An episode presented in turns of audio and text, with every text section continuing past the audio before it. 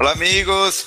Muito bem-vindos ao nosso novo episódio do iCast, o podcast de inovação da, do Núcleo de Inovação da CIP, Associação Empresarial de Palhoça. É, hoje o assunto vai ser sobre marcas. E falando sobre marcas, a importância de construir uma, uma marca forte, uma marca de peso, né? Até muito é, muitos afirmam que é mais importante ter uma marca forte do que bons produtos, né?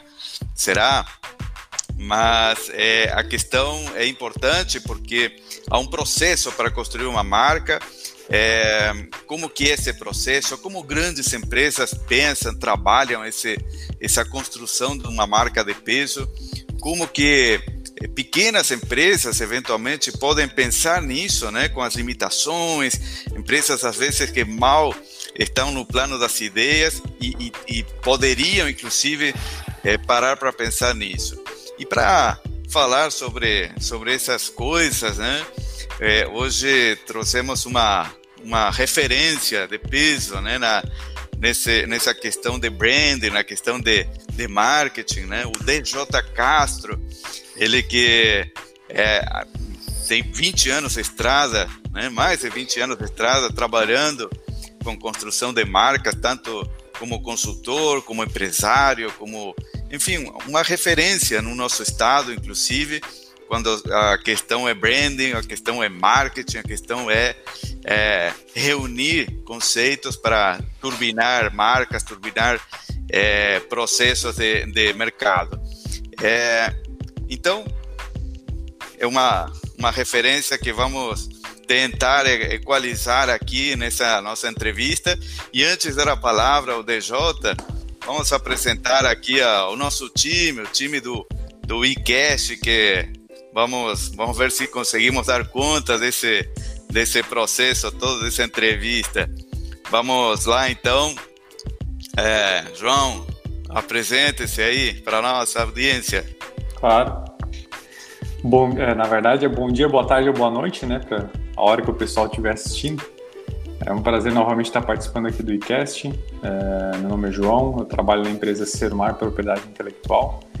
E assim como o DJ aí trabalha na construção e criação de marcas, nós trabalhamos na proteção dessas marcas. Né? Então nós trabalhamos desde o momento da validação do nome para fazer o estudo de viabilidade até o momento da defesa do, da marca na, tanto no âmbito administrativo do NPI, tanto no âmbito judicial. Né? Não só marca, né? posso falar de patentes, desenhos industriais, software, direito autoral, enfim. Uh, minha formação é sou mestre em propriedade intelectual e estou aqui para contribuir com o time aí, fazer algumas perguntas e acompanhar a conversa aí do TJ, que é um baita profissional aí, tem um, um vasto nome aí em Santa Catarina. Beleza? Obrigado. Afonso. Falar em proteção, né? Falar em proteção tem eu, não tem nada a ver com marca, mas tem a ver com a sua empresa, né? Até mesmo porque se a sua empresa ela foi invadida, a sua marca vai pro brejo e aí ninguém mais confia na sua empresa. Então, por isso que eu estou aqui, primeiro para falar groselha, para desmotivar o pessoal, e eu sou o Afonso da Level 2 Segurança Digital e a gente atua exatamente com o objetivo de fazer com que a sua empresa não seja hackeada e a sua marca seja destruída. Olha só que frase bonita. Luiz. É, boa noite, pessoal. Bom dia, boa tarde, boa noite, né? Eu sou o Luiz Felipe, eu sou aqui de Mora na Palhoça. E eu tenho duas empresas, na verdade. Uma que é o Futuro Consultoria, que a gente trata com peça consultoria em investimentos e, e para inovação. E tem um time de poker também, eu tenho uma carreira como jogador profissional de poker e eu tenho um time onde eu é, ensino jogadores, banco eles e né, a gente faz uma relação ganha-ganha aí para eles aprenderem essa, essa habilidade nova. E é isso, vamos, bora lá galera. E é, várias salinas. E sou o gringo do, do time, né? O iCash, é, Carlos Salinas, a Varejo Uau. Trabalhamos com inovação para varejo, no caso, né? É, construímos verdadeiros ecossistemas de, de interação para turbinar aí e, e digitalizar os comércios é, tradicionais e, e, turbiná-los para, para o futuro. Mas já falamos sobre nós o suficiente. Vamos apresentar então o nosso convidado, DJ Castro. DJ, apresente-se aí, é, fale um pouco da sua história aí. Bom, olá a todos e todas. Eu sou DJ Castro, sou publicitário de formação, me formei na SPM de São Paulo em 96. É, trabalhei em várias agências, trabalhei, eu comecei na verdade na SPM uh, trabalhando na empresa Júnior, que é um movimento que eu acho muito bacana assim para já dar uma orientação profissional. Uh, trabalhei na Mac Mania, que era a revista de Macintosh, quando eu comprei meu, comprei meu primeiro Mac em 95 e em 96 eu fui é, selecionado para ser assistente de arte do Tony, que era o dono da Mac Mania lá. Depois eu trabalhei em várias agências, trabalhei na Rap Collins, que era a maior agência de marketing direto do Brasil na época. Uh, comecei a trabalhar com um cliente de internet, me apaixonei por aquela área. Em 99 eu fui para a Ogilvy Interactive como web designer, que era a profissão da moda na época, né? e fiz, uh, tenho uma formação como designer gráfico também. Uh, e aí depois eu, eu fui para uma empresa, fui para outras agências e fui para uma empresa chamada Lumina Américas, que era uma empresa investida pelo JP Morgan, era uma empresa de 30 milhões de dólares na época uh, investida e era uma produtora de, de websites e enfim e agência também. E essa empresa foi dividida em duas que era a Lumina IT, área de tecnologia, e a Lumina 1, que era uma empresa de marketing de relacionamento. E essa agência eu fui convidado para ser sócio-diretor de criação dela. E a gente atendia clientes de grande porte, como Natura, Unibanco, Estadão, uh, Audi, Bradesco Seguros, a gente fez projetos, Telemix Celular, Amazônia Celular, enfim, é, contas grandes. Trabalhei por mais de três anos assim. Uh, e aí acabei resolvendo, estressei e resolvi sair de São Paulo. É, nesse momento de sair de São Paulo, eu comecei a pensar o que era, e meus pais moram em Santa Catarina, moram em Florianópolis há bastante tempo. E eu resolvi sair de São Paulo para vir para Santa Catarina. Né? E lembrando do, do começo lá, eu penso muito sobre isso. Minha primeira, meu, primeiro contato com marcas foi com, na segunda série, com um trabalho feito sobre para juntar logotipos. O professor pediu para juntar 10 logotipos de marcas que eu achasse bacana. Assim. Olha. Né? E aí eu comecei a me interessar muito por isso. Meu tio trabalhava com marketing, era diretor de marketing de uma rede de lojas de esporte em São Paulo. E eu acabei, eu tinha duas opções, uh, enfim, e aí eu acabei. Uh, ah, e tem uma coisa interessante nisso. Meu primeiro contato com o branding foi em 2002 com a 2000, na verdade 2001, tá fazendo 20 anos isso, com a Natura. Quando a gente foi atender a conta da Natura, a Natura tinha acabado de fazer a virada da marca dela e tinha o, o Ricardo Guimarães. E a gente, com uma das agências que, uma das agências que cuidava dessa conta, a gente foi chamado para ter uma imersão da marca Natura e uma apresentação do, do novo branding, né? Falei, meu, branding, que legal isso. E aí eu já comecei a estudar, comecei a pesquisar e quando eu. A gente fazia alguns trabalhos de criação de marca, sempre gostei disso, mas efetivamente quando eu vim para Blumenau, aí eu decidi vir para Blumenau, por amigos, afinidade, enfim, eu resolvi fazer uma, um movimento nesse sentido e criar uma da, que eu acredito que é uma das primeiras consultorias de branding de Santa Catarina. Aí eu trabalhei por algum tempo como nesse formato e fazendo projetos para marcas de moda, marcas de de produto de consumo, enfim. E em 2007 eu montei essa essa a consultoria virou uma agência, né, que era bem focada no segmento de moda. A gente trabalhou por cinco anos, eu trabalhei por cinco anos nela como sócio e diretor de criação e cuidava da área de estratégia também para as marcas. A gente fazia posicionamento de marcas, ainda de uma forma de uma forma mais focada no, no do, do, ponto de vista da agência, né? Mais usando conhecimento de branding, sim, porque eu já tinha consultoria, e aí, em 2012 eu vendi a minha participação nessa agência. E aí é interessante que eu voltei para a Nexia. A Nexia ela nasceu em 2009 como uma empresa de desenvolvimento para software. Olha. A gente fazia software para iOS. Fomos uma das primeiras também de Santa Catarina e uma das primeiras do Brasil a desenvolver software para iOS, quando saiu o SDK. E, mas aí era uma startup, e aí isso era startup antes de ser, antes do livro Startup Enxuta, o ecossistema era tudo mato, né?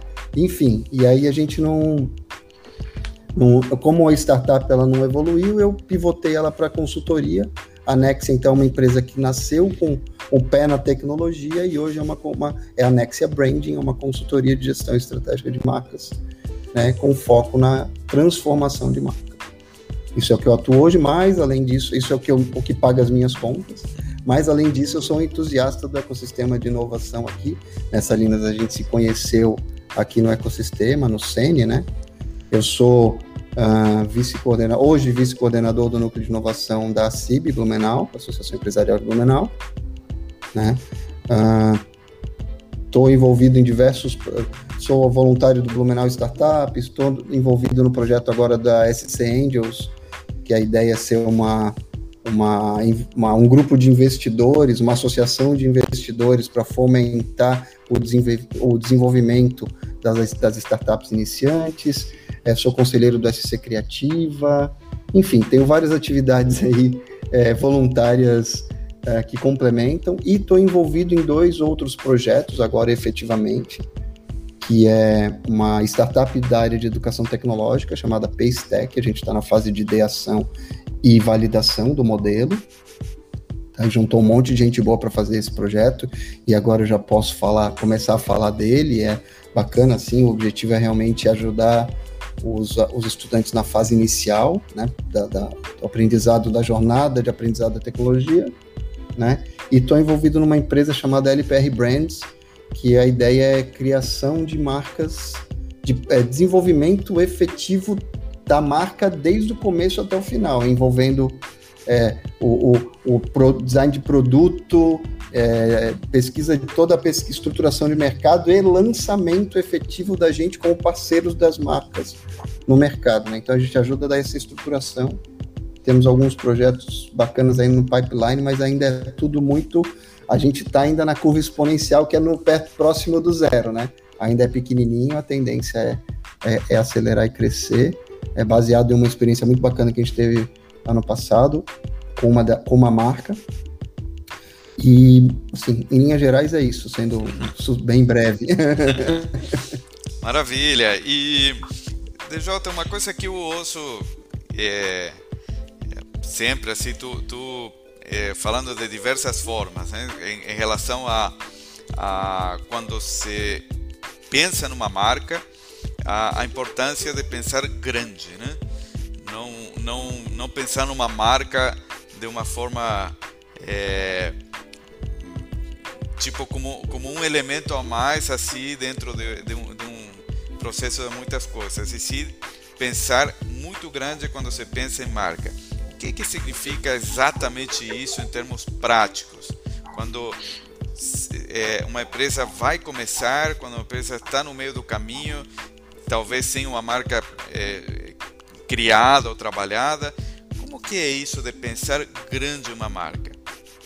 É, isso está alinhado ao espírito do tempo, né? A gente precisa entender que o mundo está cada vez mais conectado, e a, a, ou a gente chama isso de globalização, ou enfim, de redução das distâncias, enfim, tem vários teóricos falando sobre isso, mas assim, o fato é que a, a revolução tecnológica, a internet fez com que a gente consiga acelerar o processo de competitividade global. Isso é um fato. E o Brasil, até agora, criou muito poucas marcas globais. Em relação ao tamanho do país, em relação à população que a gente tem, e mesmo em relação à importância que a gente deveria ter, o Brasil ainda não ocupou esse espaço com grandes marcas globais. E por que não? Tem alguns fatores né, que a gente pode refletir, mas é porque o, o tamanho do o Brasil é muito grande, o tamanho do Brasil é uma benção e é uma maldição, né? O mercado é muito, é muito, é muito prático atuar no mercado local e crescer dentro do mercado local e acabar esquecendo do mercado global. A gente tem empresas centenárias no Brasil que nunca fizeram grandes movimentos para atacar o mercado global. Fizeram alguns voos de galinha, enfim. Né? A gente tem poucas marcas brasileiras que são conhecidas globalmente nos, nas suas áreas de atuação. Isso é, infelizmente, uma verdade. E a gente tem, um, ao mesmo tempo, em outros países, eu dou um exemplo sempre. Se tiver dois amigos na Austrália que queiram fazer uma marca de bermuda de surf, eles já fazem global. Eles já estão vendendo para o mundo.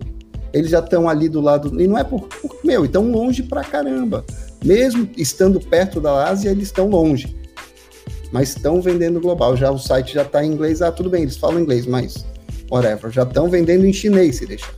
Né? Então, aí, claro, aqui no Brasil tem um pouco do, da mentalidade, tem essa coisa do mercado ser grande, tem algum, né, algumas barreiras alfandegárias, tarifárias, tributárias, legais, complexidades de exportação, mas dá para dá dá ultrapassar isso.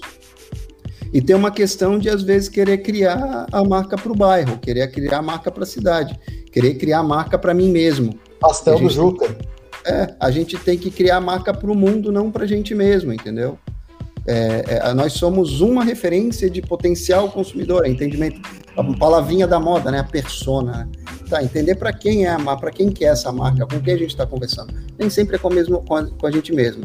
E é o processo de evolução das empresas. Elas começaram com. Primeiro era ter produto, tem produto, vende. Né? Depois da Revolução Industrial, tem indústria, monta, monta lá você tem uma, uma tecelagem, você tem tecido, vai vender tudo, vende estoque, porque todo mundo quer. Depois era ter alguma estrutura comercial de distribuição. Não, precisa ter gente para vender, legal. Depois entra na questão do marketing, pelo menos tem um pouco de. Isso é, a gente está falando marketing, o proto-marketing da virada do século XIX para o século XX, começo do século XX.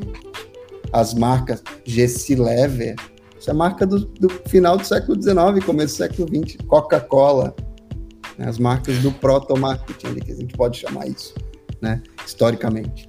E isso já é antigo. E agora a gente vem falando da, do, da era das marcas e das pessoas e do planeta. Aí a gente tem que criar essas conexões, né? Então, tem toda a questão, aí envolve outro, né, que hoje também a gente pode falar de sustentabilidade, de, de propósito, de conectar com as pessoas e etc, etc. Mas aí volta para isso. Esse, às vezes, um cacuete, né, ou uma limitação mesmo, aí, aí tem a ver com, muitas vezes com a própria. Isso aí não vou falar São Paulo, Rio de Janeiro, talvez, ou mercados mais estabelecidos, mas quando a gente sai do centro do, do, do de, né, da, da, de São Paulo ali, vai afastando, é, a gente tem pouca formação de marketing no Brasil. E no marketing no sentido de administração de marketing. Né? O marketing como ferramenta estratégica e não como muitas vezes é confundido o marketing que é o marketing como comunicação. Muitas empresas dizem que tem departamento de marketing, mas na verdade tem uma área de comunicação que antigamente era a área que fazia catálogo e panfleto e hoje é a área que faz post, nas redes sociais né? E aí você tem, às vezes, um, um gap, eles estão ainda na fase comerci industrial comercial. Tem diretor comercial e você tem lá um supervisor de marketing. Pô, mas por quê? Por que, que tem essa? Aí você vai ver as empresas bem-sucedidas, vai ver na Apple se o comercial é acima do marketing ou está subordinado ao marketing. Né? Vai ver na Microsoft, vai ver na Samsung, vai ver na, nas grandes empresas, entendeu? Então. Pode falar. É, eu tenho a impressão que a, a gente até tem, tem, várias empresas no Brasil, né? Só que assim, a gente tem muita empresa, mas talvez não, nem, nem tantos empreendedores, é, não tantos inovadores. Porque é, eu sinto que a gente, quando fala em empresa, né, que a gente tem hoje, é, a gente tem muitas pessoas que vão é, fechar uma lacuna que está faltando no mercado. Ah, queria mais frango na minha região, não tenho, eu fiz uma empresa de frango e distribuí frango. E, é, mas é, é, meio que uma. É produzido algo em cima de uma necessidade latente, né? E, e, e assim, como você falou, tem os caras que vão fazer um short lá na Austrália. Eles vão pensar, não, como que eu vou fazer um negócio que vai ser diferente dos outros? Eles é, eles estão vendendo short, mas eles estão inovando de alguma forma, seja na estampa, seja no processo, seja. É, é, ele, a, a, visão sobre o negócio é diferente. Por isso que, até porque a maior parte das empresas que a gente vai ter no Brasil é, é Mecânica João, é, é, não, mas é o que a gente vai encontrar. Todo mundo, não importa o lugar que mora, vai ter o mercado dos irmãos. É, e assim são, mas são empresas que, de certa forma, elas, elas estão fadadas a ficar pequenas. Certo? Elas não. É, vão, crescer como? Vão crescer para onde? Não, é... Tudo bem, elas são uma base da economia e, e funciona. A gente precisa ter microempresa na base da economia e tá tudo certo. No Japão tem uma quantidade absurda de microempresas e, empre... e lá tem os mercadinhos dois irmãos também, com certeza. Uhum. Entendeu? Mas ao, ao, mesmo tempo, é, é um ecossistema de empresas que seja saudável, tem que equilibrar o bioma, né? Então você tem que ter a base ali que tem as microempresas rodando, mas também tem que ter condições para que quem tem essa pegada mais empreendedora consiga subir. É, Entende? E, e aí, é, aí aqui no Brasil a dificuldade é que é difícil conectar.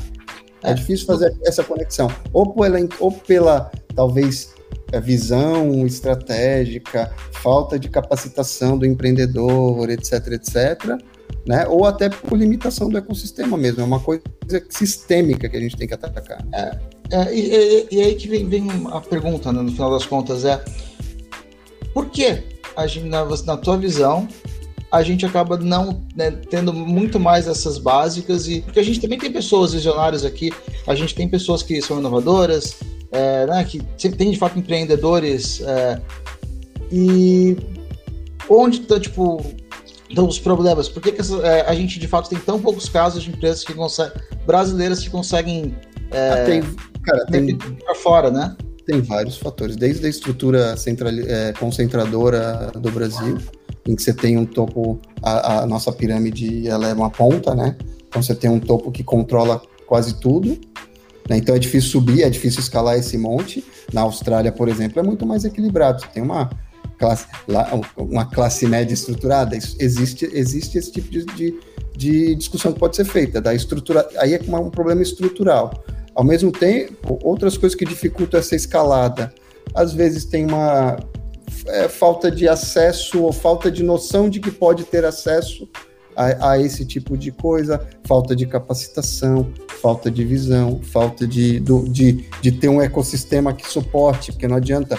O, o empreendedor ele pode ser visionário, mas uma vez eu vi uma frase que é, é terrível, mas enfim, há, há 30 anos, o Bill Gates, se tivesse surgido no Brasil em 1970 e a, a, a Microsoft é do final da, é começo, final da década de 70, começo da década de 80, né? 1979, 1980 ali. Se o Bill Gates tivesse surgido no Brasil em 1980, ele não ia ter o que fazer. Ele ia ser o quê? Ele ia ter um, sei lá, ele ia ter um CPD em algum lugar, ia ter uma FIA, ia ter uma bela empresa de tecnologia hoje faturando, sei lá, 100 milhões de reais por ano, 500 milhões de reais por ano, 500 milhões de reais por ano de faturamento é uma puta grana, é uma puta grana, mas é uma startup do Vale do Silício com, cara, entendeu?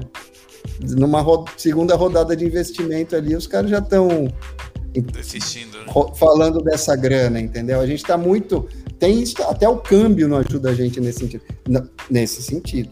Agora, por exemplo, o câmbio ajudaria a gente com essa visão de exportação, né? com a visão de produzir, pro, produzir no Brasil, a visão de reindustrializar, de reindustrializar, não porque o Brasil nunca foi industrializado, de industrializar o Brasil para criar produto aqui para o mundo. A gente poderia fazer uma China no Nordeste, dá para fazer.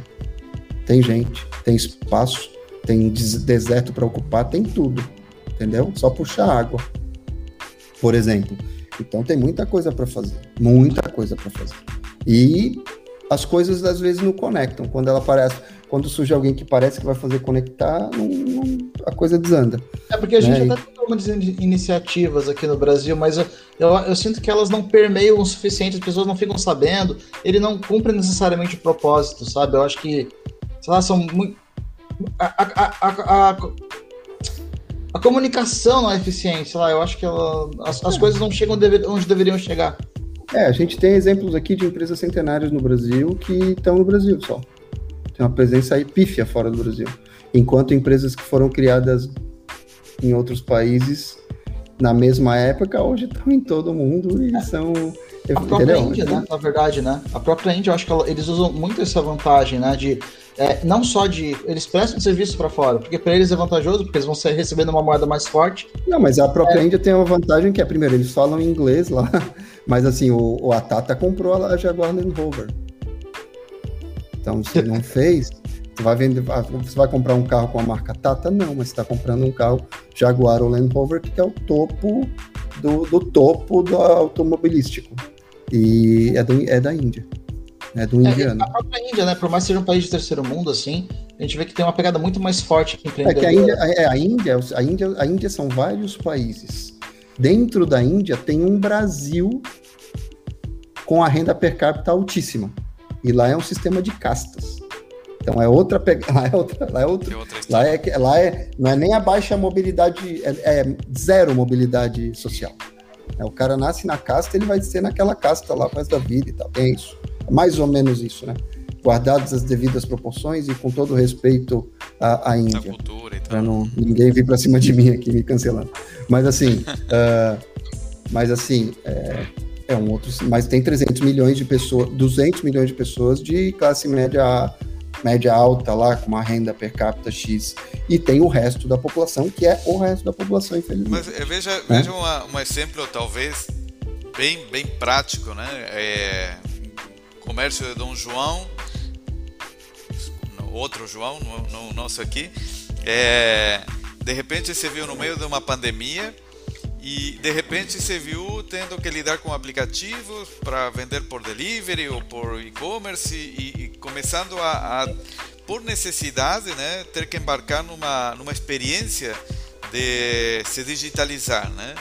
A maioria sem sucesso, a maioria de forma atrapalhada e tal, mas alguns até aproveitando, né, a, a, a situação toda para de fato, né, se, se digitalizar. Os menos, né? Você acha que o e-commerce é novidade? Não, mas justamente, estava indo nessa, nessa, nessa linha. Mas o, o, cara que não, não queria, não sabia, não queria saber, enfim, sobre eh, e-commerce e, e, essas coisas, né? Que achava que o quintal dele né, no bairro e tal era suficiente, de repente teve que ir para lá, né? Por, por uma pressão, né? E, e talvez esse tipo de movimento termina oportunizando essa, esse despertar, né? É claro, ainda muito tímido, ainda muito pequeno, ainda é, é, principalmente o comércio está muito naquela, naquela coisa de, de sofrer a crise, né? E não entender a crise como, como essa oportunidade de, de mudança, de, de, transformação e tal, né? Mas a, pra, só para colocar em termos práticos, aquele comércio pequeno e etc., que funcionava provavelmente naquele bairro, quando entra no ambiente digital, aí, aí realmente a falta de uma marca trabalhada, a falta de um, de um planejamento de marketing, etc., passou a ser um, um sofrimento barra oportunidade de fazer isso, né? É, é, na realidade, quem soube aproveitar isso daí acabou tendo o seu negócio expandido de um bairro para, sei lá, começar a atender a cidade, começar a atender o estado. Mas é, é quesito oportunidade. a demanda, a demanda, ela mudou em algum, mudou em alguns setores, mas a demanda ela estava colocada. As pessoas continuavam precisando ou querendo fazer as coisas, né? Então, o e-commerce, eu comentei ali, ah, você acha que e-commerce é antigo? É só uma provocação, porque assim, eu estava lendo essa semana a carta do Jeff Bezos para dar carta de final de ano para os acionistas da Amazon, para os investidores, de 97, 1997. Então, esse, o e-commerce não é mais novidade. A gente não pode falar que isso é tipo. Então, é só a gente estar tá vendo o que? A gente está vendo que a curva de adoção de novas de inovações, né? Ela é um sino, assim, é uma senoide, né? E ela no começo tem os inovadores lá, os early adopters, tal, tal, tal. Tem os, os, as pessoas que esperam, né, que são aqueles safos, e tem os atrasados. A gente está falando dos atrasados. E aí é triste, mas é a realidade. Mas e aí a competição, a competição, a competição vai ser brutal e vai continuar sendo, porque a gente vai migrar para, eu estava lendo sobre isso, um estudo de como vai ser o pós-pandemia em relação ao consumo. E é assim, as pessoas se acostumaram com o híbrido? É cômodo? Para que, que eu preciso ir toda semana para o mercado para comprar pão ou, ou, ou igual de sempre? Pão, queijo, presunto, leite, tomate, as coisas que eu vou comer, ovo, sabe? Cara, por que, que não tem um pedido fixo lá? Me, ou me entrego, eu passo com o carro, aí não, agora, putz, eu tô querendo experimentar uma bebida, uma cerveja nova, um chocolate diferente, quero fazer um prato aqui com uma, sei lá o que, uma lagosta, um, se, não sei se tem, não, no mercado não vai ter lagosta, mas sei lá, com um camarão, sei lá o que, beleza. Aí você entende? Você começa a dar tempo, é, otimizar o que é repetível, o que é frequente, e, e, e aí e também otimiza, otimiza para gastar menos tempo e otimiza para gastar mais tempo no que é efetivamente interessante, que aí a, e aí no caso aí dando a dica para o supermercado, né? Criem experiências, Pô, faz um negócio diferente, automatiza o máximo esse pedido recorrente, cria, cria simplicidade, já vale a consultoria, hein? cria simplicidade e agilidade, cara e quando a pessoa vai para o mercado, ela vai passar três horas lá, vai sentar numa cadeira, vai tomar, experimentar um vinho, levar uma caixa, vai não sei o que, ouvir o esquemão do esquema. Mas vai experimentar o, um chocolate o, diferente. Jota, o supermercado hoje cresceu, cara. Sim. Na pandemia. Mas ele cresceu. É porque assim, era a única coisa que as pessoas podiam fazer. Isso vai passar. Mas, Isso vai mas, passar. Mas, as, assim, pessoas, as pessoas vão correr para as outras coisas as pessoas vão correr para as outras coisas. A hora, que, a hora que acabar a pandemia, lá para o meio de 2022, a hora que acabar a pandemia, as pessoas vão correr para as outras coisas. Com certeza. Seja. É, só que é, vai, vamos ver quem aguentou, né? Porque vai ser meio terra arrasada. Entendeu? Mas turismo, entretenimento, cinema, teatro, show, show, tudo vai ter uma demanda, as pessoas vão querer né? Mas vamos ver quem, quem vai passar essa turbulência toda. Quando cada dia que passa, pior fica, né? Vai piorando a situação. Ô, ô DJ, mas assim, é, isso vem, mas isso, isso, pega num ponto que é, é que eu acho que às vezes não é tão comentado, mas eu, eu acho que digamos a, a parte entre aspas, né, a parte boa da pandemia, que ela, ela acelerou o processo de mudança para várias áreas, né? Porque poxa, é, eu, eu acho que, por exemplo, na parte do mercado do seu João, a parte de home office, a gente avançou a questão de um, dois anos, o que seria 10, 15 anos para avançar no Brasil? Mais, talvez? É, o, é. O, o, Silvio Meira, que é o cara lá do, do de Recife, né, do, do centro lá da, do ecossistema de inovação lá de Recife, Porto Digital, ele escreveu um texto muito bom, um texto longo, que é bem bacana, e ele coloca esse conceito de que foram ele arredondou como foi cinco anos em um. Né? Então a gente não está mais em 2021, a gente está em 2026. É, e, Mas tem verdade... o pessoal que está com a mentalidade do ano 2000, que acha é. que a internet ainda é a rede mundial de computadores.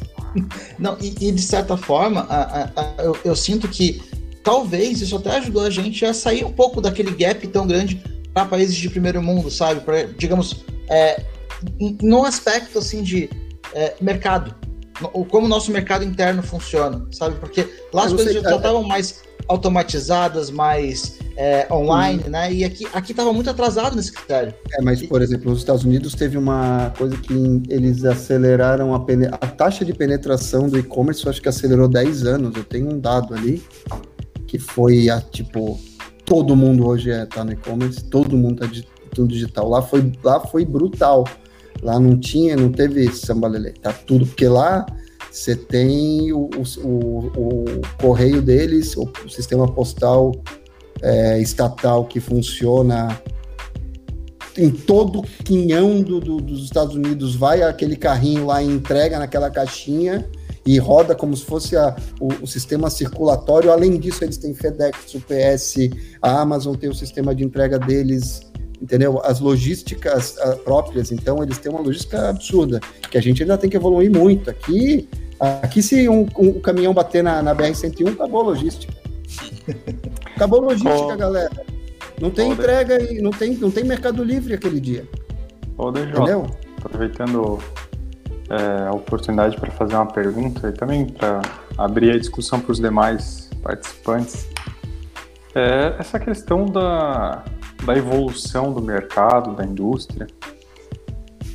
É, tu como um cara aí que trabalha um bom tempo na área de criação, principalmente na questão de branding, enfim, marca e posicionamento e, e essa questão do, do serviço, enfim, refletir na marca, tu acha que a percepção das pessoas hoje, é, que antes gostavam muito de ir em loja, visitar, estar no ambiente, enfim, e essa questão de agora estar mais no digital, tu acha que a percepção de valor da marca mudou pro, pro, pro negócio ou tu acha ainda que continua a mesma? Assim, é uma, é uma pergunta bem ampla. Eu acho que é, é meio caso a caso a resposta. Depende, porque depende de como a marca está posicionada, como é, qual é a presença digital dela. Tá? Ela pode ter, pode ser uma marca que tem uh, uma ótima presença no, no ponto de venda, mas o ponto de venda fechou. Aí você vai para o site, não tem, não acha, não consigo, não, não tem oferta, não tem produto, não tem mix. Se tem, tem, mas acabou, entendeu? Não tem do meu tamanho. Então isso pode prejudicar. Também tem que ver como a, marca se expressa nas, né, nos pontos de contato digitais. A gente fala de né, os touch points, é, seja no, no, Instagram, no TikTok, no, no LinkedIn, enfim. Então tudo isso mudou o ponto de referência, né? Num primeiro momento, e até é, é, a gente, eu fiz uma pesquisa sobre isso, até montei uma palestra, apresentei para na CI, aqui na CIB aqui, apresentei para alguns grupos, que era assim, no primeiro momento as marcas tinham que se mostrar amigas, acolhedoras e não falar de negócio. Era falar assim, meu, tá tudo bem com vocês? Ó, como é que tá? Contem com a gente, se precisar de alguma coisa, ó, e aliás, orientações aqui e tal. E aí, se fosse o caso, entra para transacionar, entendeu? Então, depende, tudo depende de como as marcas se, come, se colocaram no começo da pandemia, como é que é a presença digital delas, como é que elas estão fazendo agora. Então, a gente teve casos bons e casos ruins. Casos ruins, a gente teve empresário que era porta-voz de marca falando que a pandemia ia matar só 5 mil pessoas e que tinha que abrir tudo e que não era problema, e queimou. Né? A gente teve gente falando bobagem, aí teve gente dando exemplo, exemplos maravilhosos, né? Teve, por exemplo, aqui a gente viu a teve o case, a gente teve a apresentação do pessoal de inovação da Ambev. A Ambev converteu uma fábrica para fazer álcool. Eles mexem com álcool, falam, meu, tiveram, eles contaram como é que eles tiveram que fazer todo o, o, o, o tiveram que consultar químicos e não sei o que, e montar e ver para fazer o álcool gel na fábrica e viabilizar. Então, tem, entende? Então, tudo isso muda a percepção. Né? Ao mesmo tempo, aí eu dando um exemplo da, da Ambev, que eu tive esse contato, a Ambev tinha lá o Zé Delivery, que o Zé Delivery tinha uma entrega de, acho que entregava, sei lá, um milhão, agora está entregando 30 milhões. Uma escala de 30 eles cresceram, né? Então, tudo. Só que é, claro, uma empresa com caixa, com, com mercado, com condição de inovar, com condição de investir. E o mercado veio para cima, ela abraçou, né? Eu vou, então... eu vou então migrar, vou migrar totalmente ao assunto, mas é o gancho que eu tenho. Porque assim, a pandemia, ela, ela meio que destruiu realmente algumas, algumas empresas e fortaleceu outras, né? Tem outro assunto que também está bastante em alta, até um pouco antes da pandemia, que é a questão da privacidade digital e a questão da segurança da informação, principalmente por conta da Lei Geral de Proteção de Dados, que está aí já em vigor, apesar de não ter as punições em, em, em ação mas também é um negócio que pode quebrar marcas, né? Aqui em Santa Catarina, se eu não estou enganado, foi na Grande Florianópolis, na real, se eu não estou enganado, foi no ano de 2017, teve uma empresa é, que atendia grande parte aqui da Grande Florianópolis, que ela sofreu um ataque é, de hackers e ela ficou aí três, quatro meses com instabilidade e isso destruiu a marca deles. Eles perderam clientes pra caramba e eles só conseguiram se reestruturar depois de fazer uma reformulação de todo o branding deles. Mudaram absolutamente tudo, da logo até a forma de tratar o cliente, para conseguir se reconstruir. Hoje eles estão de pé, tá tranquilo, tá de boa, depois dessa, dessa maré aí. Mas eu queria saber, DJ, se essa parte de privacidade digital, ela como que as empresas elas estão se portando quanto a isso, já que é algo muito importante e que daqui a 4, 5 anos vai ser comum, principalmente por conta da, da nova geração que se preocupa muito mais com isso do que a atual elas uh, elas vão ter que se portar bem, né? É, é o entendimento de que é, pelo bem ou pelo mal, né? Quando vem a lei e regula, tem que se portar bem. Mas assim, é o entendimento de que privacidade é um direito humano básico, né? E ela tem que ser controlada, regulada, mediada pela permissão. Então, eu vejo com muito bons olhos a lei nesse, no seguinte, nesse sentido, né? O, o Steve Jobs falava isso, né? Você pode pedir para qualquer coisa, mas peça, peça claramente. Peça objetivamente faça a pessoa entender o que, que ela está aceitando. Que quando a pessoa aceita, aí está tudo bem. Ela entendeu o que ela, tá, o que ela quer oferecer de dado, qual é a relação, etc, etc. Aí tudo bem, né? Porque até agora as, as empresas, sim, aí respondendo a outra pergunta, muitas empresas se aproveitavam para roubar no jogo, para colocar cláusulas estranhas, para pegar o dado que não era, né, pegar mais do que deveria. E a gente viu isso com resultados cata catastróficos, né? Eu, eu, acho que tá, eu acho que talvez aí a, a LGPD até crie um pouco mais de. Não de mercado, mas um pouco mais de retrabalho para as empresas que fazem essa parte de branding, porque se ela se queimar, ela vai ter que fazer um rebranding ou vai ter que abrir uma nova marca, né? Porque a, os clientes não vão se, se sentir confortáveis em estar tá negociando com aquela empresa. Então é, ela é muda. Um tipo de, é um, e é um tipo de projeto bem complexo, né? Porque, meu Deus, é, quando você destrói a reputação, é, a, a, o que a gente tem é a, a, reputação tem que ser uma coisa que a gente tem que cuidar muito. Isso tem a ver com marca, tem a ver com gente. Né? Quando a reputação é manchada, é por isso que a gente fala tanto no, no branding de, de princípios, de valores, né?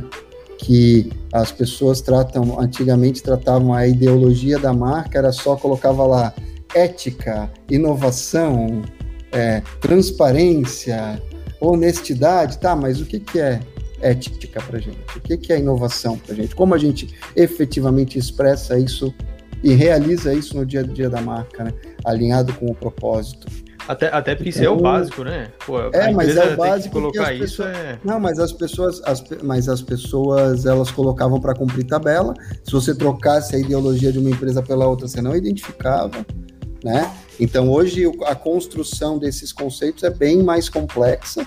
Né? É preciso ter um entendimento também do, da, da, dos empresários, enfim, das empresas, dos gestores de, de empresas né, que estão na posição de gerir uma marca.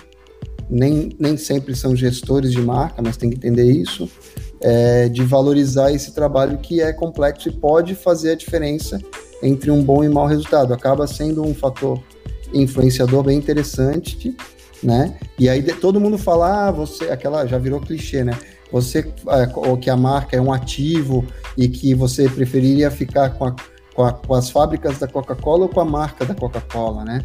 Mas é, é muito bacana a gente falar isso para uma grande empresa, mas é complexo muitas vezes o empresário, esse empresário que a gente está falando, ou microempresário, ou empresário de médio porte, até às vezes um faturamento considerável na empresa, ele não considera que a marca efetivamente pode ser um ativo que pode ser trabalhado e que isso pode ser uma, alinhado de uma maneira mais sofisticada do que foi feito até hoje. E aí eu falo sempre assim: não é um trabalho revolucionário, é um trabalho evolucionário. É claro que quando você tem uma quebra de reputação, uma destruição de reputação, como no caso que você citou, aí tem que ser um trabalho revolucionário, porque a gente tem que apagar o que tinha antes e construir do zero, né? A gente tem que realmente limpar, a, começar com uma folha em branco, né? Mas é um, é, é um trabalho que precisa ser entendido pelas pessoas como um trabalho de detalhe, de que a gente está criando parâmetros fundamentais ali que pequenos desvios no começo podem causar grandes distorções lá no final. Uhum. O, se a gente pensa, DJ, é, três empresas, A, B e C, né? A, uma empresa que já está estabelecida e tal, uma que está no plano das ideias, está tá querendo é, começar um projeto em qualquer setor, independente, né? E outra, uma, talvez uma mais tradicional, mas as três, independente do estágio, nenhuma das três tem uma marca consolidada, né? O que, que o DJ diria para cada uma delas? A primeira coisa é conceitual que é uma marca consolidada, né? Porque não é, não é necessariamente uma identidade visual bonita. É uma marca consolidada Uma marca que é reconhecida no segmento, né? E que tem e consegue e consegue ser comprada. Ela, em vez de precisar ser vendida, ela é comprada. Ok? Isso é uma marca consolidada em qualquer segmento. Isso pode ser pastelaria e pode ser Apple, tá? Então, uma, uma empresa que ainda não tem a marca consolidada, ela precisa reavaliar. É, primeiro, é, é, é, uma análise de dentro para dentro, olhar para dentro e olhar para fora. Olhar para dentro para entender o que, que é, do que, que somos feitos, quais são as potencialidades, e olhar para fora e entender as necessidades do mercado, o ambiente competitivo, as tendências que regem esse mercado que a gente atua, e tendências tecnológicas, legais, é, enfim, todas as, as, forças competitivas, etc, etc. Né? Isso é estratégia. Branding é um sistema de gestão estratégica de marca ao longo do tempo. Isso é uma, uma definição que eu acho bacana. Assim. Porque a gente está falando de gestão de marca, é estratégia, é, é a espinha dorsal da estratégia da, da, da marca. A estratégia da marca é a espinha dorsal da estratégia da empresa. Muitas vezes a gente vê o que? Um plano estratégico de base financeira que fala, ah, vamos conquistar 30% do mercado ou 20% do mercado, mas precisa combinar com os russos, né? Precisa olhar para o mercado, precisa falar com o mercado, precisa olhar para o mercado, ver o que, que é, pesquisar, entender, compreender as necessidades. Senão é muito fácil colocar na, na linha da planilha lá. Eu já vi isso acontecer. Ah, nós precisamos ter 20% de participação desse produto no nosso mix. Tá bom, quais ações que a gente está fazendo? É para quem? Estamos falando com quem? Está entrando na estratégia de marca. E na parte de, na, de marketing e na parte de marca, é entender tudo que a gente tem aqui até hoje, quando a gente está falando isso, é uma análise de meio de, de, meio de vida da, da, da marca, né? Entendeu? O que, que nos trouxe até aqui, o que, que é ponto forte, o que, que é ponto fraco, como isso se combina, se interrelaciona e como que a gente pode, pode potencializar isso neste ambiente de mercado, definindo estratégias. E é por isso que acaba que quando a gente faz aí, vendendo o meu jabá, né? Quando a gente faz o trabalho na Nex, a gente não faz só, a gente faz o, o diagnóstico, o mapeamento de mercado, o diagnóstico interno da empresa, da marca, enfim, a gente constrói a plataforma, os conceitos da marca, a gente cria também identidade visual, tem que ficar bonitinho, é legal, é bacana, né? Mas não é só isso. E a gente também faz planejamento de marketing, porque a gente quer que este conceito da marca seja com, que este dentro deste cenário que a gente definiu, a gente criou esse conceito com essa identidade e a gente vai projetar ela para o mercado dessa maneira. Aí a gente chama os, forne aí, os fornecedores né, e ajuda a coordenar, que entra na fase de consultoria, que é quando ajuda a orientar as empresas a implementar aquele plano estratégico de marketing que a gente ajudou a definir. Entendeu? A gente constrói juntos. Para a gente ter o quê? Uma, aí é uma, um roteiro bem estruturado, que tem que ter começo, meio e fim, né? Tem que ter ato 1, ato 2 e ato 3. Aí a gente consegue criar essas narrativas te, consegue ou tenta estabelecer essas conexões, é sempre uma tentativa constante, né? Estabelecer essas conexões com, com os, o, as pessoas que a gente definiu, os públicos-alvos na nomenclatura mais clássica, né? E aí a gente consegue evoluir com essa marca no mercado. Legal. João? É, eu ia fazer uma pergunta para o DJ aí dessa questão da, do momento da criação ali. Ele conta um pouquinho do processo da criação, como ele faz na empresa, né? O que eu observo, bom, a gente trabalha aqui no escritório com propriedade intelectual, bem no momento do registro da marca, né? E é muito comum chegar para nós é, casos em que a gente vai ter que fazer um rebranding, porque ele vai ter que reinvestir na marca, redesenhar, enfim, por motivos de que é aquela marca é irregistrável, porque já tem outra marca, ou porque já se passaram 20 anos e aquele, aquela identidade visual, enfim, já não se comunica mais com o mesmo público, etc. Né?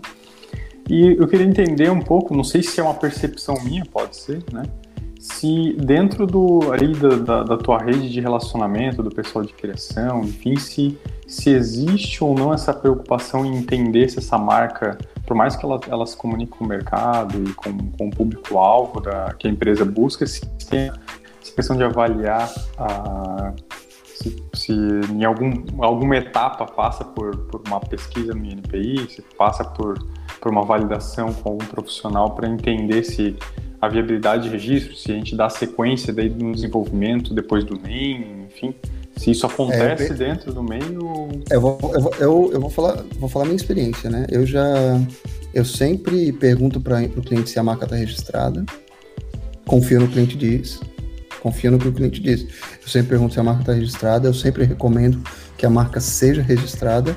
Quando a gente cria o um nome, eu não apresento o nome não aprovado para cliente, né? Não, não pesquisado, não aprovado não pré-aprovado, né? Então a gente faz uma pesquisa no INPI, a gente faz essa consulta, isso é importantíssimo para não passar vergonha. Mas já aconteceu da gente ser derrubado no processo também naquela janela dos 60 dias que tinha tinha né? interposição né? lápis, aquele, uhum. é, essa legislação ela é complexa, mas já aconteceu, já aconteceu coisas bizarras, né? Já aconteceu de olhar o site na, mas aí não é NPI, é site, de olhar o site na sexta-feira, falar para o cliente registrar, aí o cliente não registra, e aí na reunião da terça-feira alguém registrou do nada, já teve esse tipo de coisa. Então, a gente vai ficando escolado, né? Mas assim, acontece, é, é, sim, eu sei que existe casos de que, ah, não, precisa registrar, depois a gente vê, depois a gente dá um jeito e depois se incomoda. Ao mesmo tempo, eu já tive casos, tem um caso bem interessante, mas a gente fez um projeto para um restaurante e era, e, e era complexo. Era um restaurante que precisava mudar de nome, ele estava saindo da franquia, precisava mudar de nome. E a gente fez, meu, de, centenas de nomes e tal, aí estudou vários, a gente fez uma pesquisa com uma dúzia de nomes mais ou menos, enfim, aí foi o processo, ele não estava não tava gostando, não estava gostando. E aí, um belo, a gente conversando, eu falei uma palavra e falou, cara, esse é o nome. Aí, ah, não, tá bom, o nome, então tá. Vamos pesquisar. Tava Aí tava lá no INPI registrado por um restaurante no interior do Brasil. E ele, não, mas eu quero esse nome, mas não sei o quê. Aí a gente falou com a empresa que a gente trabalhava de registro, eles falaram, meu, você pode. Olha, eu falei, ó, o cliente quer muito, tal, tal, tal. Ele falou, não, você pode pedir uma autorização para essa outra empresa e, e aí se ele autorizar, tudo bem. O cara entrou em contato, o cara, o outro lá, autorizou numa boa e a gente conseguiu registrar o nome para ver, né? Então, às vezes, é, é, o combinado não sai caro, né? Se ele tivesse não registrado e começasse a usar, podia se incomodar. Aí Sim. ele ficou protegido e tal. Então, assim, eu sou, a gente, é, eu sou apoiador 100% do registro de marcas, porque senão a gente está brin... senão a gente está de brincadeira. Eu vou criar um negócio para o cliente, ele não registra, a gente está de brincadeira, né? O cliente não pode, gente, a gente tem que registrar, tem que se proteger. Tem que é, fazer o... todos os trâmites devidos. É o que a gente mais vê é essa questão de botar no mercado, passou por todo esse processo. É, tem todo um trabalho de conscientização, evangelização que Sim. a gente precisa fazer. É. é eu eu estava conversando contigo antes lá, é, a minha decisão lá de fazer a proteção das minhas marcas, né, e tal.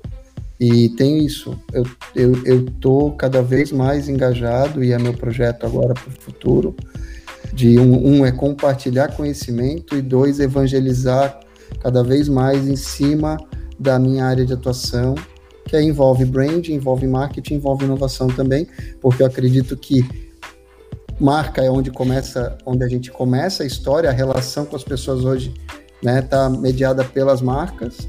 O marketing e o marketing é a espinha dorsal da estratégia da empresa para ela poder gerar inovação. Porque senão você tem, ah, legal, tem uma tecnologia muito boa aqui, que é Betamax. é a melhor tecnologia, não vingou no mercado, não adianta. Mas o, sim, entendi, DJ. E aí tu estava comentando, até o pessoal não sabe, mas a gente estava nos bastidores aqui conversando. Eu estava comentando que tu, tu, pretende aí trabalhar com esse nome DJ, é isso, né? E eu ia, eu ia fazer uma pergunta, né, sobre o nome DJ, é para se tornar uma referência na, naquele naquele sentido de representar algum conhecimento, seria isso, né? Se tornar uma pessoa pública para falar de um determinado conhecimento. É que, na verdade, isso? hoje, hoje eu já venho fazendo esse trabalho, né? Eu escrevo artigos, eu estou dando palestras, eu estou participando dessa live, enfim, desse, desse, desse vídeo. É, é... Aí eu queria te perguntar é, como é que tu vê sobre essas questões de negócios digitais, porque hoje por exemplo, na, na Magazine Luiza nós temos a Magalu que representa a Magazine Luiza, né?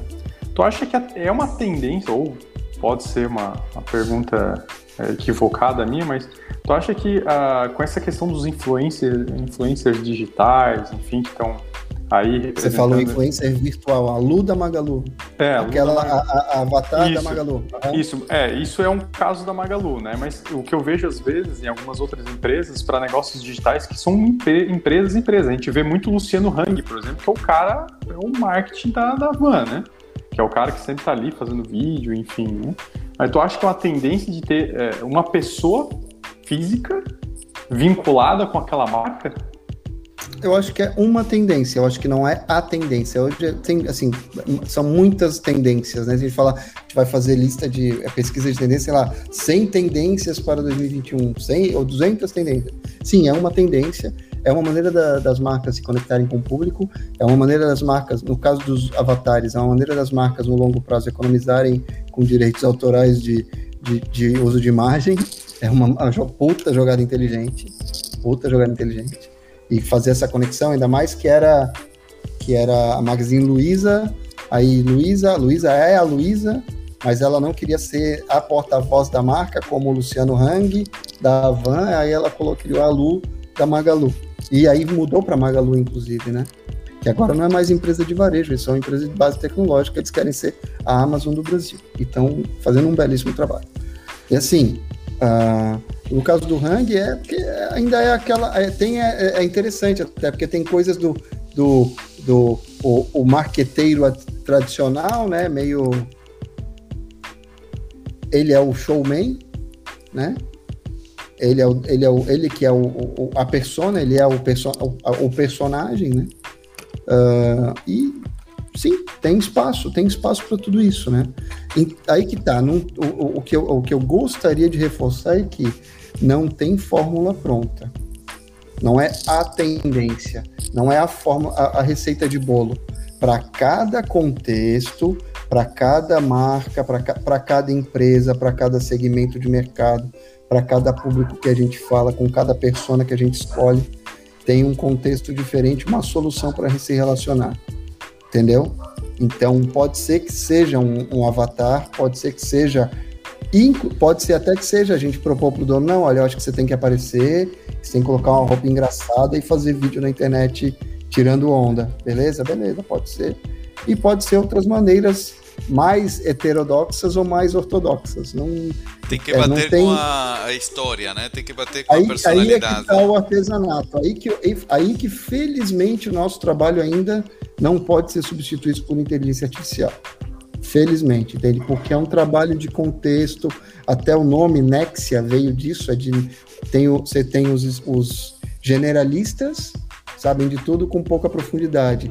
Os especialistas sabem de poucas coisas com profundidade, né? E os nexialistas que entendem contextos, conexões, interrelações. É nessa pegada o, o nome da Nexia, né? E, e, e, o nosso posicionamento, assim, para poder fazer esse trabalho de transformação de marca. Então, pode ser que, pode ser que uma dessas soluções seja a certa ou que a gente tenha que criar uma outra completamente diferente. O, DJ, é, não, só uma curiosidade, né? É, falando de marca e tal, né? no caso da, da marca da empresa, né? É, é, é curioso que sempre que a gente está falando no ramo de inovação, ela acaba sendo mencionada. Porque o nome da, da, da, minha empresa de consultoria e do meu time, né? Só que são segmentos diferentes, é Futuro.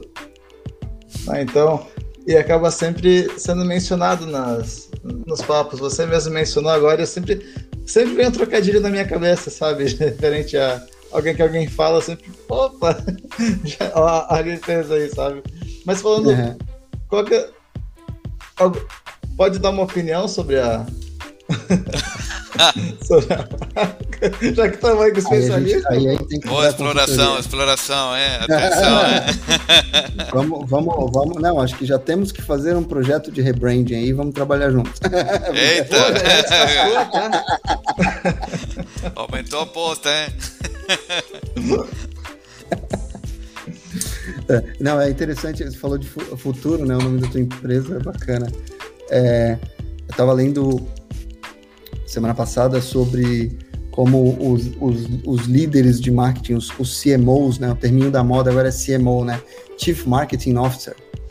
E vamos ver quantos. Eu, eu, eu, acho que, cara, a gente precisa ter muitos CMOs no mercado brasileiro. Precisamos evoluir nisso. A gente precisa ter gestores de marketing de altíssimo nível cada vez mais para fazer esse tudo isso que a gente vem falando, de pensar né, a marca local tem que pensar regional, a marca regional tem que pensar nacional, a marca nacional tem que pensar global. A gente precisa evoluir o mercado. Ô, e... ô, Felipe, se quiser fazer um rebranding, é só deixar uma vulnerabilidade aí. Aí você espera uns seis meses, três meses, vai. Aí dá uma merda. Aí vocês vão ser obrigados a fazer um rebrand. Fica a dica. É uma forma inteligente, é, entendeu? É, e, e, e, e, essa coisa de, de, construir o futuro, né? A gente precisa pensar muito e analisar, alinhar as estratégias uh, da marca para os gestores da marca da, da empresa entenderem que a marca é o guia das estratégias da empresa, mas não só isso, a relação com as pessoas tem que ser o guia das estratégias da empresa, né? E não é só do ponto, é, do, é o ponto exercitar a empatia, né? Entender o ponto de vista dos seres humanos que estão querendo ou estão comprando os seus produtos ou serviços, né? Até porque então a, gente tem que, a gente tem que refletir muito sobre isso e fazer essa mudança de abordagem, de paradigma nos gestores, né? Até porque a marca, uma coisa que eu vejo que é meio que um, um, uma falha, né? É que muitas vezes ela tem uma ideia, mas ela não representa de fato o que a empresa entrega. Porque assim, ah, eu quero ser muito bom. Por exemplo, no caso, ah, eu quero ser futurista, eu quero pensar à frente do meu tempo, eu quero inventar alguma coisa. Só que na verdade o cara é quadradão, o cara não é inovador, o cara. Então, assim, às vezes você vai ter empresas onde o. o é, mostra o que eles gostariam de ser, mas não o que eles são de fato. Eu, então é um gap muito grande aí, né? Eu acho que é, eu, eu quero ser descolado, mas eu não sou, sabe? Então não então dá. Então vai precisar de um psicólogo antes, né? é, esse, esse, desalinhamento é muito comum. E aí a gente, quando faz o diagnóstico, a gente aponta, a gente detecta isso e mostra para mostra o cliente e na hora que a gente faz o planejamento, aí no, no, na plataforma de nos conceitos da marca ali, a gente já tenta corrigir.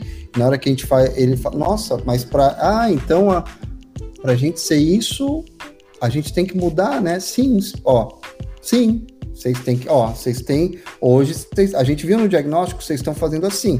Só que esse não é o desejo de vocês, vocês querem assim.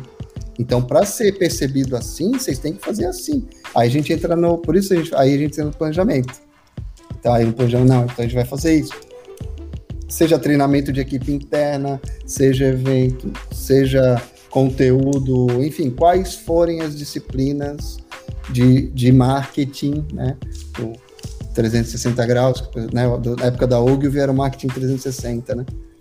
Desse, desse escopo, a gente ativa e fala, ó, então vamos fazer isso, vamos fazer isso nessa sequência concatenada de eventos e de atividades. Então, sim, essa dissonância, né?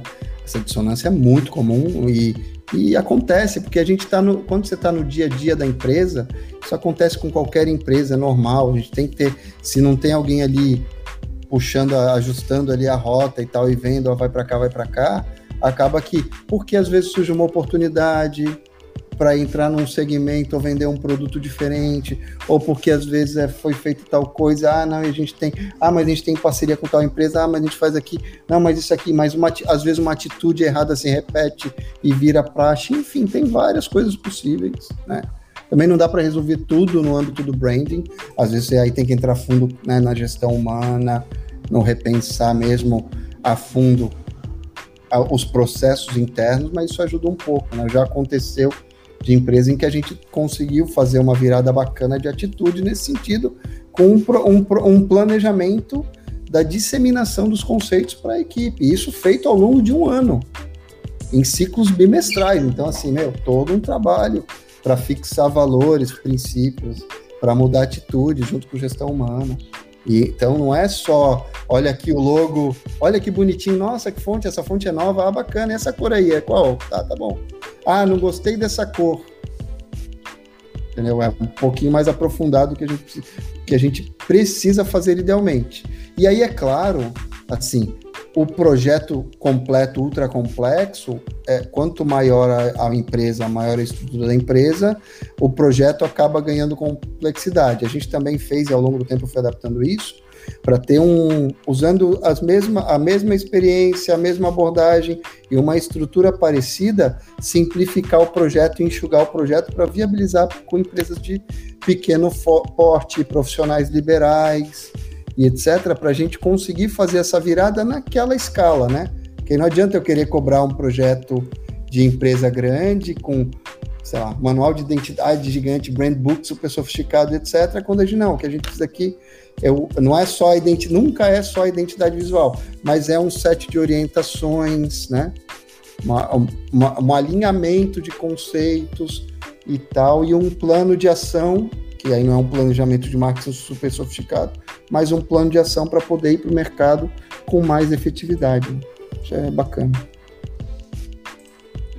E no caso, tu, tu trabalha, né, já fazendo, então, tipo, tu identifica se sempre se a proposta, o que os caras querem é representar, encaixa ali com o que eles estão é, eles estão entregando de fato e, claro, dá esse direcionamento aí. Mas você chega a fazer um, tipo, um treinamento tal para eles? Na etapa de diagnóstico, né, na etapa de diagnóstico a gente, a gente a, a, consegue verificar se tem algum desalinhamento, sim. A empresa está falando que ela é super inovadora, ela fala, cara, produto mais produto tem tecnologia de 10 anos atrás. Por exemplo, estou dando um exemplo esdrúxulo aqui, uhum. né? Ah, então não é inovador, para. Então vamos ser inovador, tá bom. Qual é o programa de, qual é o, qual é o, o teu roadmap daqui para frente? Vamos acelerar o roadmap? Ah, precisa contratar gente? Pois é, então precisa. Aí, aí é um papel do consultor às vezes ser chato.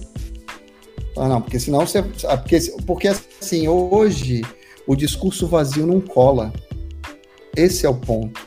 Aí por isso que a empresa bate na trave. Ela tá falando uma coisa que ela não é. Ah, o truque não, o truque não cola. Antigamente você conseguia vender carro beberrão como carro econômico. Hoje não dá mais. Entendeu? Antigamente dava para dar o truque. Hoje é meu, meia dúzia de tweets derruba o teu, todo o teu esquema. O brasileiro não usa muito tweet, então vamos falar, sei lá, um, alguém bota uma foto num um, um, um stories lá no Insta, acabou, cara entendeu? Então isso aí, não, ou bota um comentário, ah, não sei, ou vai no Reclame Aqui, sabe? Ou o funcionário vai lá no Man, Mondays, né? Monday e tal. Então, cara, não. A gente tem que alinhar isso para contar uma história coerente que tenha. Ela tem que ter lógica interna, ela tem que fazer sentido, ela tem que ser verdadeira, dentro da coerência dela entendeu? A gente não, precisa, a gente não, não, adianta querer conquistar o mundo, o mundo que a gente fala é o nosso mundo. Aí, claro, eu, a, minha, a minha provocação é, meu, se, ó, você tem uma marca que a gente poderia aprimorar ela e reempacotar a tua proposta de valor para ela ficar mais atraente para o mercado melhor, maior. Eu acho que isso é válido, né? Eu acho que isso, isso é uma proposta positiva. Isso é alinhamento com os, com, com os conceitos de empreendedorismo. Isso é a gente querer ir para frente. E DJ, né?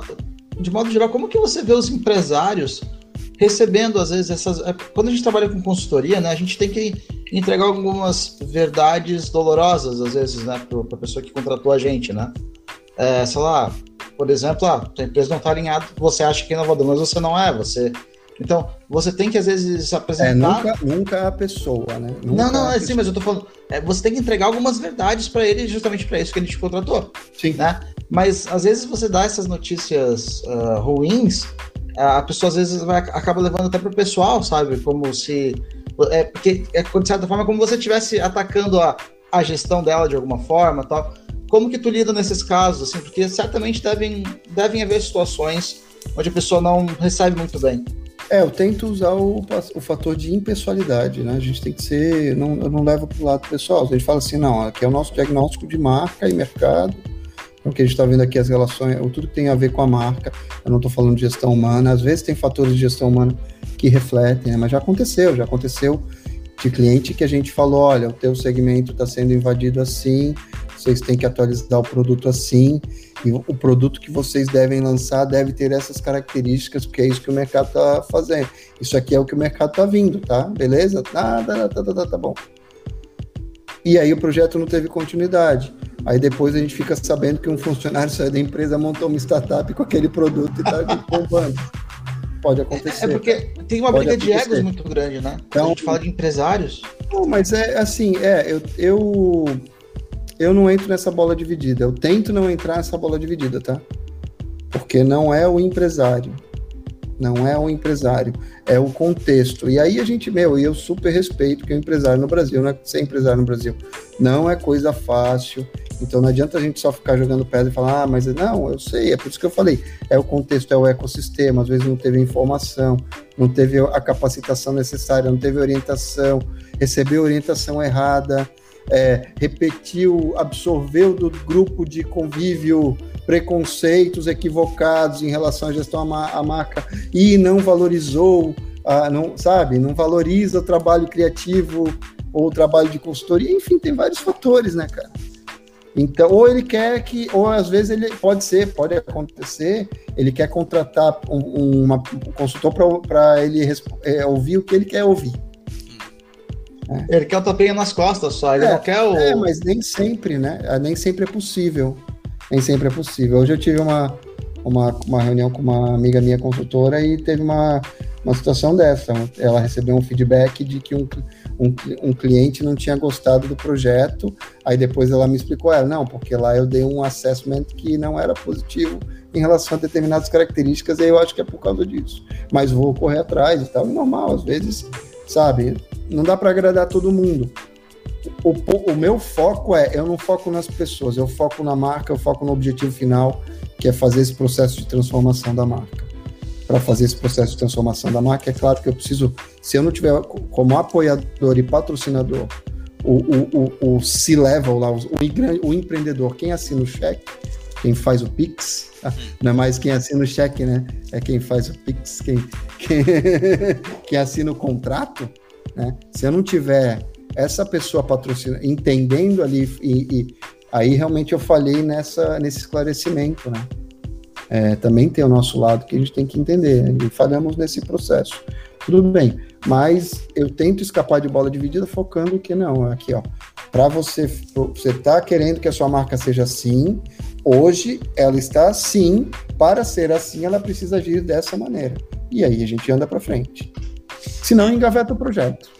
DJ, estamos chegando ao, final aí do nosso episódio, né? Já, já estamos beirando a hora ou mais, já não perdi as contas. Mas é, eu queria rapidamente tu resumisse aí é, um pouco a experiência é, que vocês têm, têm realizado em Blumenau, né? Como ecossistema, já não pensando numa marca e sim num processo de elevação da, da cultura de marketing, de branding do ecossistema aí em Blumenau. Como, como que tem sido essa experiência?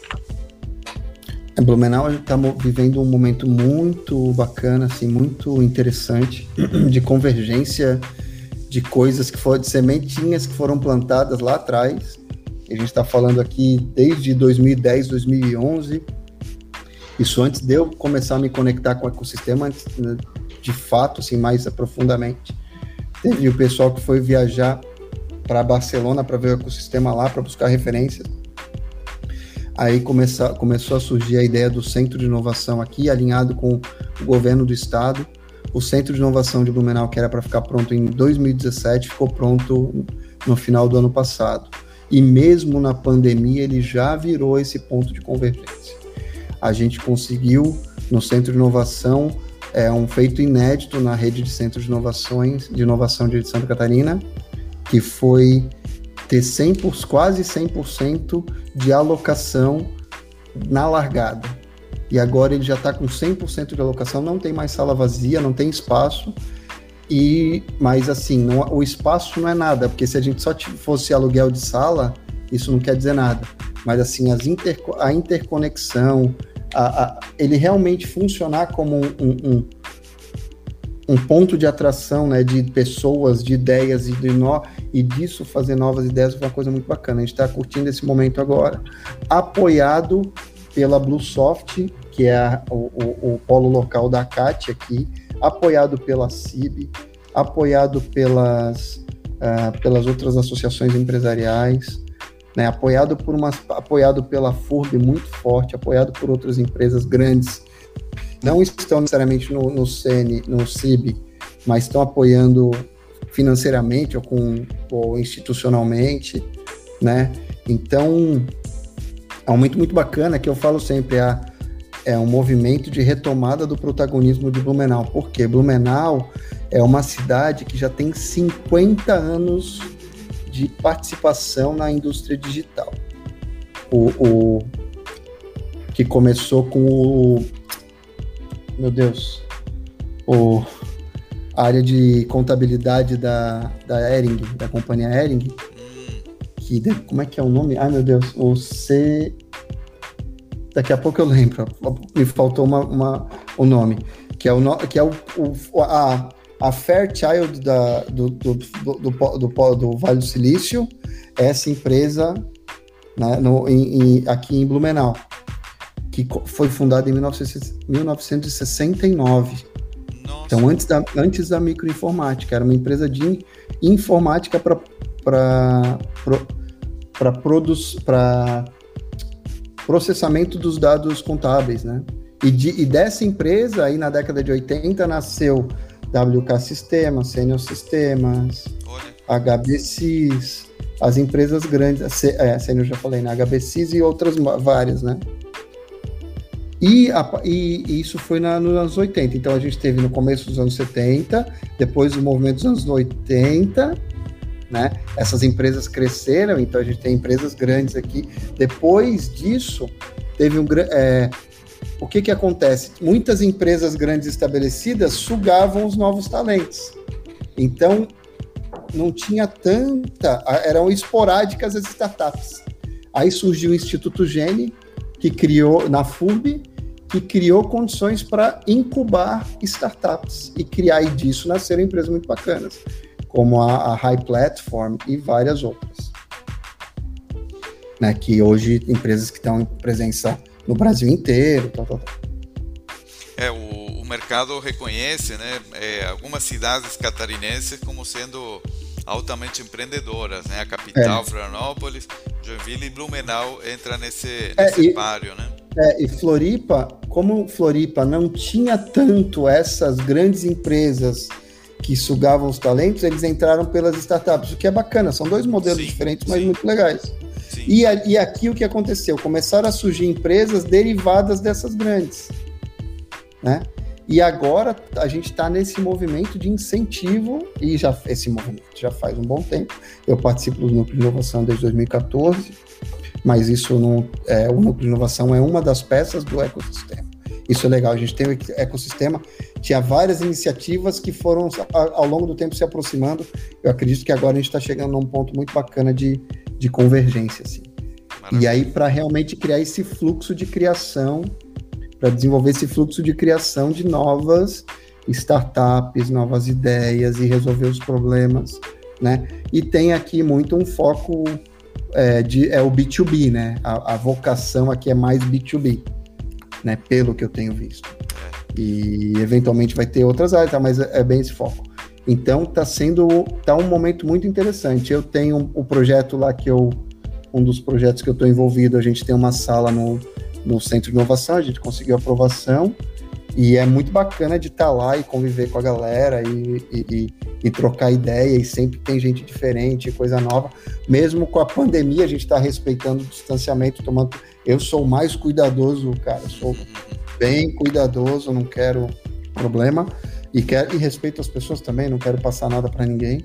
E mas a gente está conseguindo equilibrar respeitando o distanciamento, as medidas sanitárias, etc, etc, criar esse movimento dentro de Blumenau, pro, que é o grande objetivo, né? O centro de inovação não ser só um prédio, né? E mais agora tem um projeto da prefeitura de Blumenau que a área em, em torno do, do, do centro de inovação para ser designada como distrito da inovação e ter um plano diretor específico para fomentar a, o estabelecimento de empresas de base tecnológica de baixo impacto ambiental. Né? E, é, e, é interessante porque a, a, inovação termina, termina sendo um, um forte é, aliado assim, do, do conceito de branding, né? Inovação já pressupõe uma, uma forma nova de fazer as coisas, seja um produto, uma tecnologia, um processo, enfim. Mas a, o, a partir do momento que estamos falando de uma forma nova, não estamos falando de um produto procurado, né? Ele já nasce sem mercado, ele nasce sem nada, né? Ele ele precisa construir um superar barreiras e tal para construir esse mercado. E, e... É, as, só lembrando, meu HD é, acessou aquele bad block lá, é o Cetil, a empresa. Ah, boa. Mas é, é, é, bem por aí.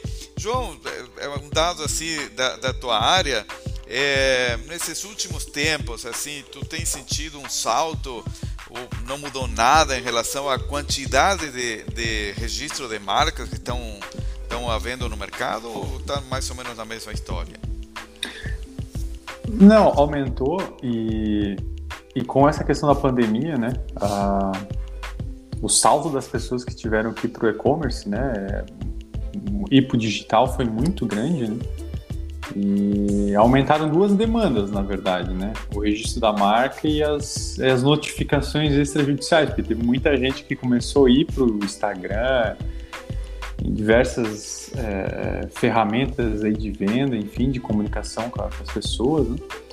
e não, não tendo cuidado de pelo menos verificar se aquilo já não estava protegido, se não era de direito de um terceiro, né? Então aumentou a demanda do registro da marca, mas também aumentou a demanda de notificação, né? Porque muita gente começou a, a do dia para noite começar a criar conta e página no Instagram e começar a copiar ou botar a marca que é dos nossos clientes, né?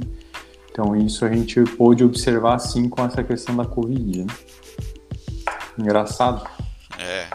Então, tem, tem bastante trabalho, né? DJ, tem, João. Tem. Esse, esse, tanto é, do fato de construir aquela personalidade como improviso. E, e, e, todos são, são processos que naturalmente ocorrem. É muito mais fácil copiar do que criar, é muito mais fácil é, melhorar de repente um processo, uma coisa está feita, do que criar do zero. Então, a, a, a marca, né, de fato, quando pensada com todo esse processo que o DJ acabou descrevendo, caramba, é um, um trabalho extremamente profundo, extremamente reflexivo. É, e, e, quando isso tem que se estender a uma, a uma organização toda, porque toda organização tem que vestir a mesma, a mesma é, roupa, né, a mesma personalidade, então isso pressupõe um trabalho gigantesco, não é só, como o Ben falou, uma fontezinha, uma cor, uma logomarca legal, né? Então é, é realmente uma, uma questão é, que envolve processos de extrema complexidade. Mas é, é importante, né? Uma coisa é quando a gente pensa num hambúrguer, né? Ou, ou pensa num carrinho da esquina e está tudo bem, ou pensa numa rede de fast food, né? Que é, você projeta através de uma marca e faz rios de dinheiro e, e, e também é outra, é outra realidade. Mas a grande diferença certamente está parte da marca, né?